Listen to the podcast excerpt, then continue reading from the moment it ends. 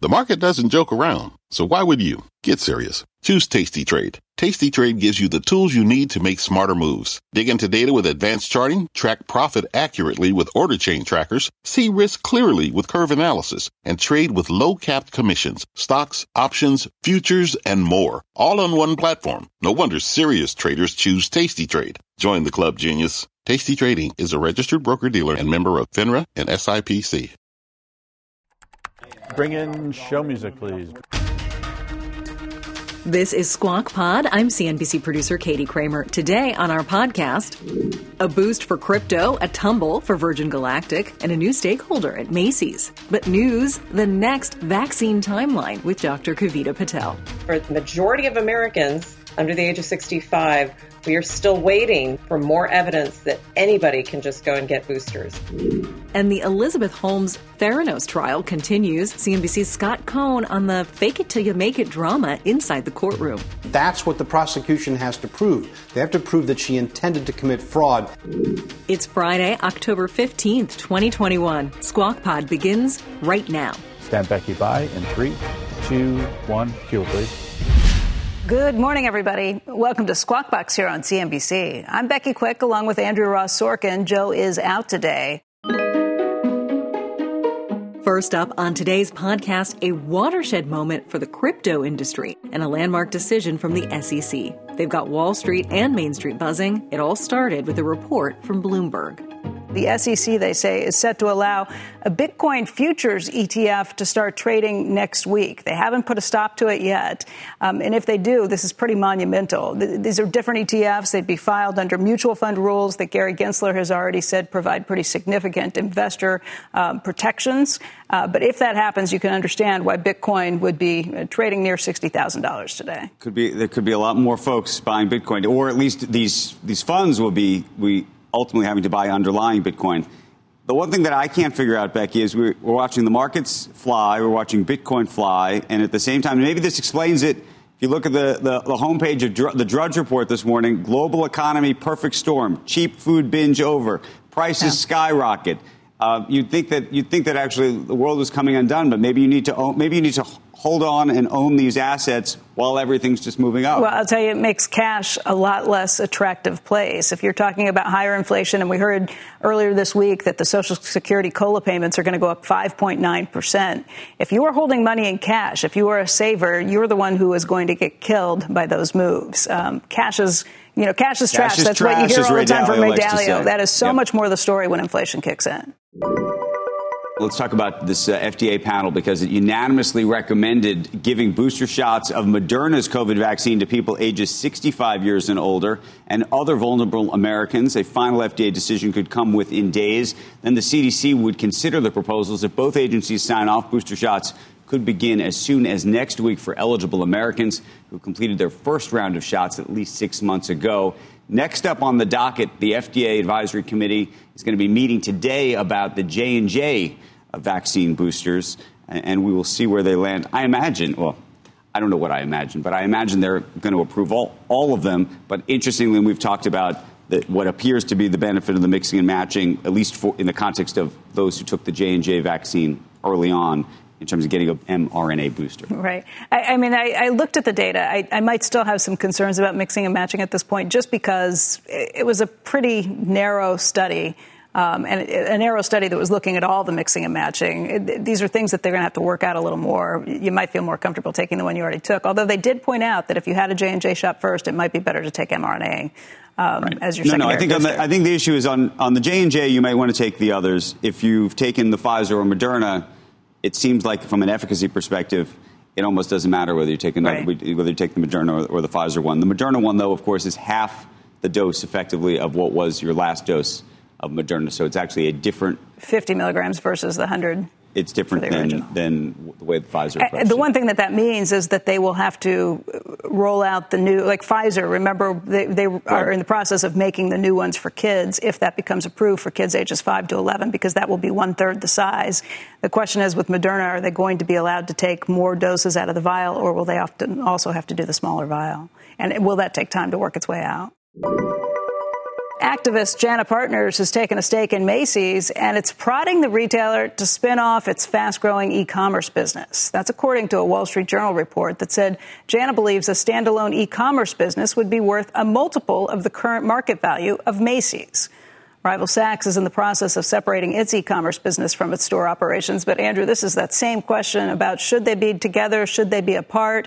You've got Amazon now opening stores. You've got places like Target and Walmart that have done phenomenal. Target, especially because it's fulfilling through its stores. Walmart, same thing. When you start fulfilling through the stores and using that, it's a cheaper way of, of getting the product to the customers. So a lot of questions that continually surround this. Um, I think this is probably an issue of, are the department store stores worth anything? That's probably the question they're asking at this point. The omni- omnichannel works for some, but maybe it doesn't work for all. Shares of Virgin Galactic, they're falling this morning. The space tourism company delaying the beginning of its commercial space tourism service to the fourth quarter now of twenty twenty-two. This month, the company will begin work refurbishing and improving its spacecraft and carrier aircraft. Process expected to last eighteen to ten months. Or I would say eight to ten months, not eighteen to ten months. That work uh, was originally scheduled after the next space flight, but um, a recent test flagged possible issue with the strength and material in certain joints that will require physical inspection. And, Becky, I just find it so bizarre that we talk about we just talk about a spacecraft. The spacecraft. These are things that... It has become routine very quickly, right? We didn't talk about just the spacecraft. Right. It, it seemed like reality. Something just a few years ago that, that wouldn't be possible. Now you've got William Shatner going up and coming back down in the same day and giving a monologue as he comes back out of it. So it, right. it seems like it, all of a sudden it's not out of reach for ordinary people to be able to go up, right? right? But did you see Prince William... not happy about all of this, thinks that the, that the billionaires yeah. are spending too much money on this, that Bezos and Let's Musk and everybody else, planet. if they've got the, if they've got yeah. the money, spend it on the planet, spend it on He said, on preserve the planet Earth. That we have here rather than kind of going off and shooting off to see these things. And he's got a point. Most of us are stuck here. Most of us will be here for forever, for us.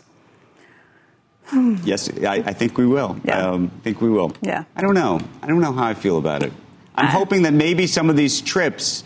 turn out to be, you know, that there's some kind of great science that's learned in the process that does help us here. That's that's the way I, I try to rationalize it. Yeah, I guess so. I kind of like it here.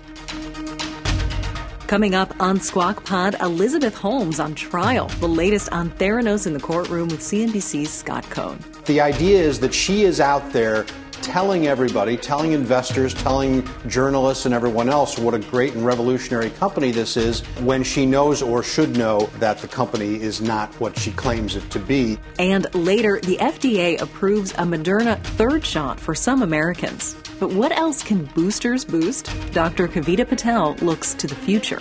This isn't just a booster for those antibodies that we've been talking about and measuring, but that there could be a booster effect to help your memory as well. We'll be right back. What's on the horizon for financial markets? At P G I M, it's a question that over fourteen hundred investment professionals relentlessly research in pursuit of your long-term goals. Specialized across asset classes, but united in collaboration, our teams provide global and local expertise. Our investments shape tomorrow, today. Pursue your tomorrow with P G I M, a leading global asset manager. This podcast is supported by FedEx. Dear small and medium businesses, no one wants happy customers more than you do. So you need a business partner just like you. Like FedEx, who understands your passion for serving your customers because they have the same commitment towards you. That's why FedEx offers you picture proof of delivery, packageless and paperless returns, as well as weekend home delivery to ninety-eight percent of the U S on Saturday and fifty percent on Sunday. See the FedEx service guide for delivery information. What's more, FedEx Ground is faster to more locations than U P S Ground. Trust FedEx for timely deliveries. See what FedEx can do for your business. Absolutely, positively FedEx.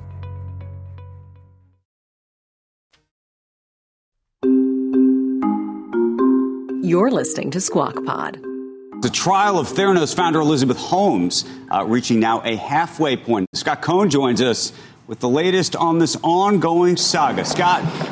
So Holmes, what did you mean when you wrote Becoming Steve Jobs? What was that all about? Looking back, do you have any regrets about all of it? Today we wrap up week six in what is supposed to be a thirteen-week trial as the government tries to prove that when Elizabeth Holmes was promising to change the world, billed as the next Steve Jobs, she was actually running a massive fraud. And this, prosecutors say, is one example. So this is what we call the nanotainer, okay. which is a very small tube that's designed to replace the big vials that you take out of your arm when you draw blood traditionally with a tiny drop that can come from a finger.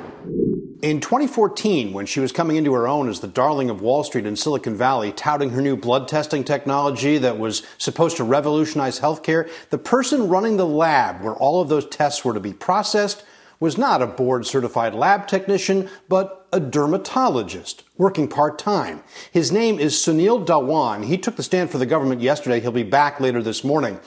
He was actually Sunny Balwani's dermatologist. That's the former Theranos president and Holmes' ex-boyfriend. Dhawan testified that when Balwani recruited him in twenty fourteen, he promised a very minimal time commitment, though that would change the next year when regulators started asking questions.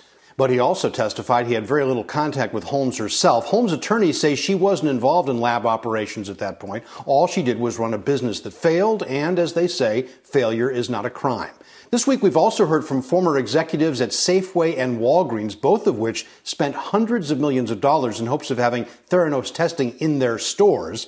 Prosecutors say those companies, along with doctors, patients who got erroneous test results, and many more, are among Elizabeth Holmes' many victims as this trial continues, guys. So, Scott, you and I have sat in many courtrooms, sometimes together, watching these cases um, in real time.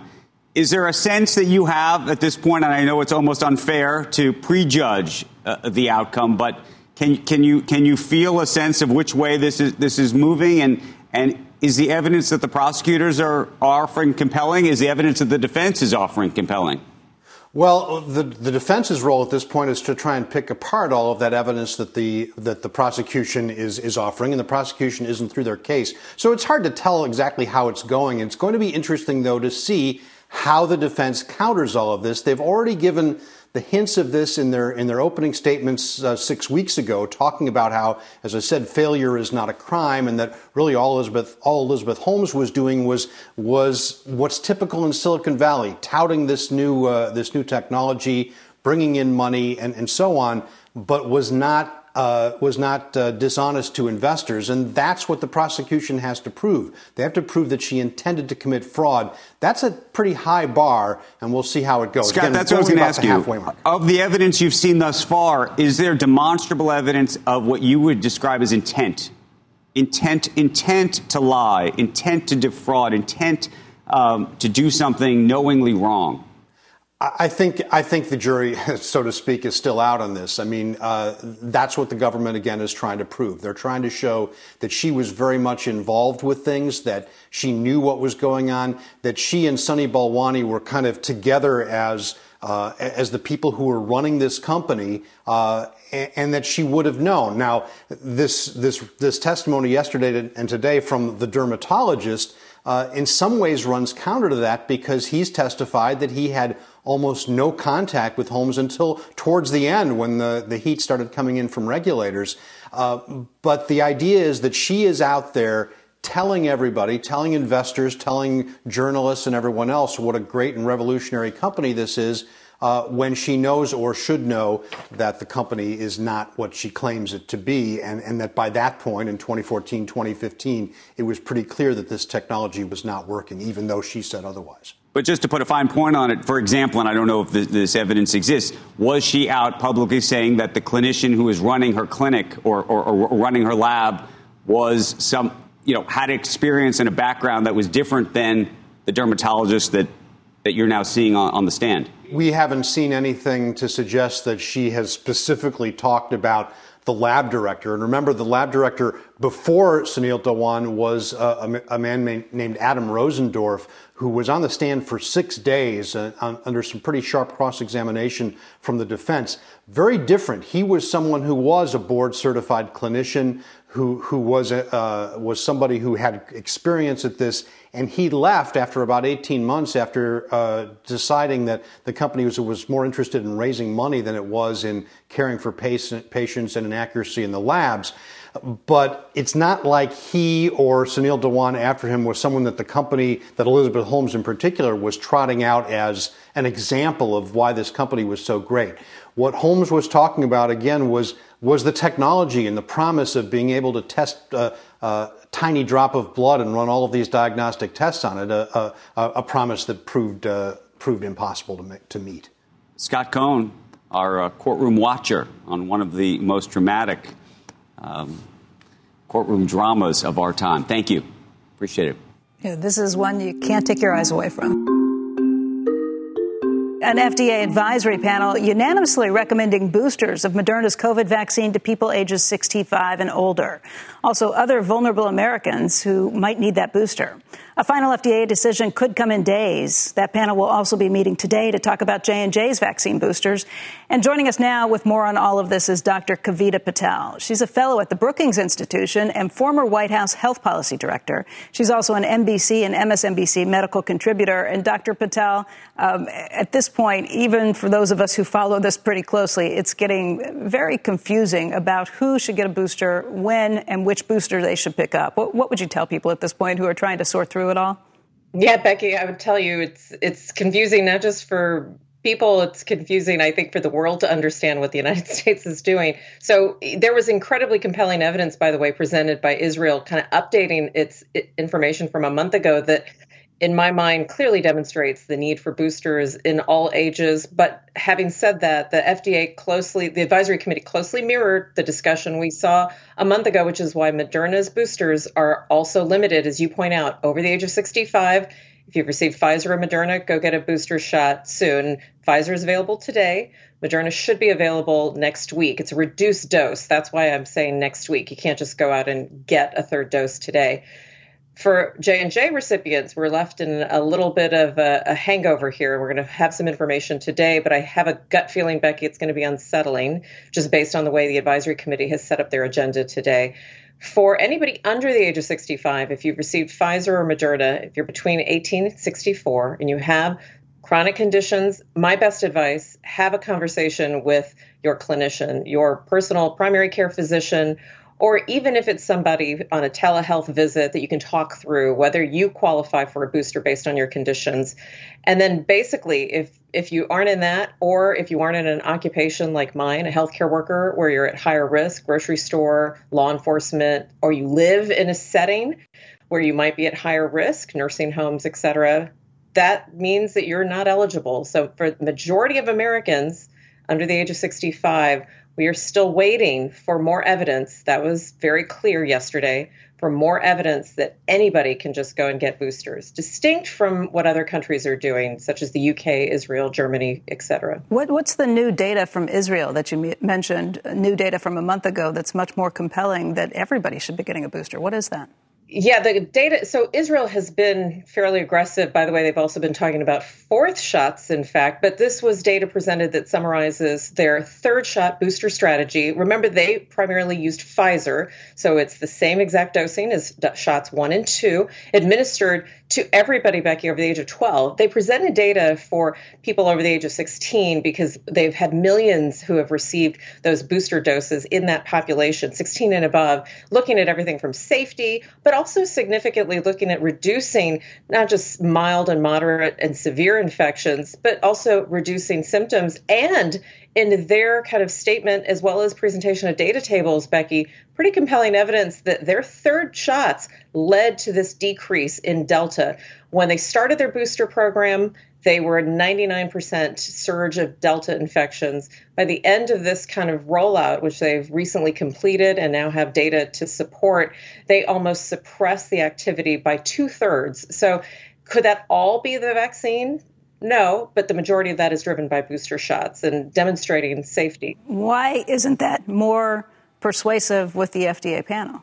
I think that, so the F D A panel yesterday brought up a couple of points. Number one, what really is the goal of widespread vaccination campaigns? It's really to keep people out of the hospital, keep people from dying. There's still clearly a debate about the merits for younger, healthy people under the age of fifty, even, Becky, to receive a booster shot to prevent what we would call symptomatic COVID.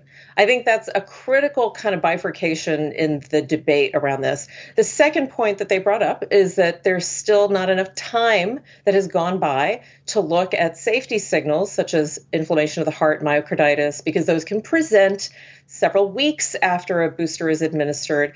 And then the final kind of point was that, look, in the United States, we're not just administering Pfizer evenly across the country. We also have Moderna, we have J and J. So we can't necessarily adapt one country's one vaccine recommendation to the rest of what we're doing in the United States. This is going to continue to be a point, though, Becky, because I've said it. I think other physicians have said it. We think all Americans will need a booster at some point. The question is when.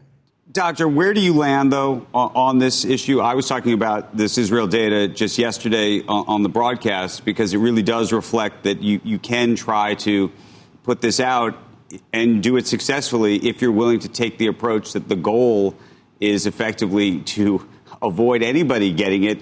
And if you, if you can avoid them getting it, then you can avoid them spreading it. And it, it changes the dynamic of the whole thing. But then there's other people, as you said, who, who just are trying to avoid hospitalization or death, or say, you know, you can go take therapeutics. Therapeutics right now will cost you five hundred dollars to take the therapeutic. It'll cost you fifty dollars to take the vaccine. So I'm, I, as people think about both the health issues, but then also some of these behavioral science issues uh, behind it, where do you land? Where do you personally land as a doctor? Yeah, no, Andrew, I, I land on the side of vaccines as prevention and the benefits far outweighing the risks. I think that exactly, not just the Israeli data, but let's be honest, even in the real world evidence that we're seeing, because we know millions of Americans are getting some of these third shots, even if they're not in the eligibility categories. And we also know that we're seeing steep declines as vaccination rates are coming up. And as we know that people are getting, Americans are getting booster shots. So I do fall into the camp of everyone is going to need a booster shot.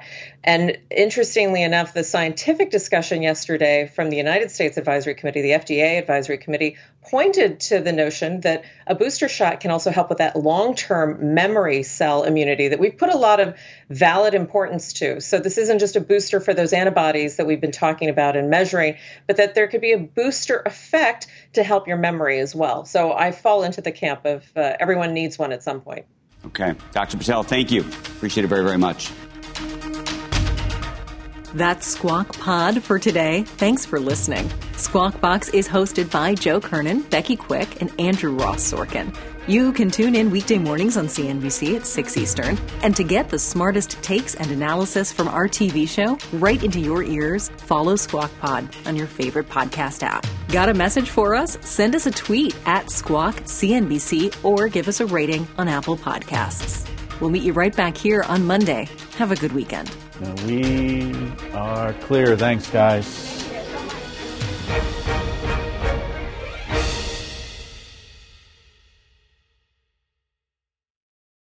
This podcast is supported by FedEx. Dear small and medium businesses, no one wants happy customers more than you do. That's why FedEx offers you picture proof of delivery, packageless and paperless returns, as well as weekend home delivery to ninety-eight percent of the U S on Saturday and fifty percent on Sunday. See the FedEx service guide for delivery information. FedEx Ground service is also faster to more locations than U P S Ground. See what FedEx can do for your business. Absolutely, positively FedEx.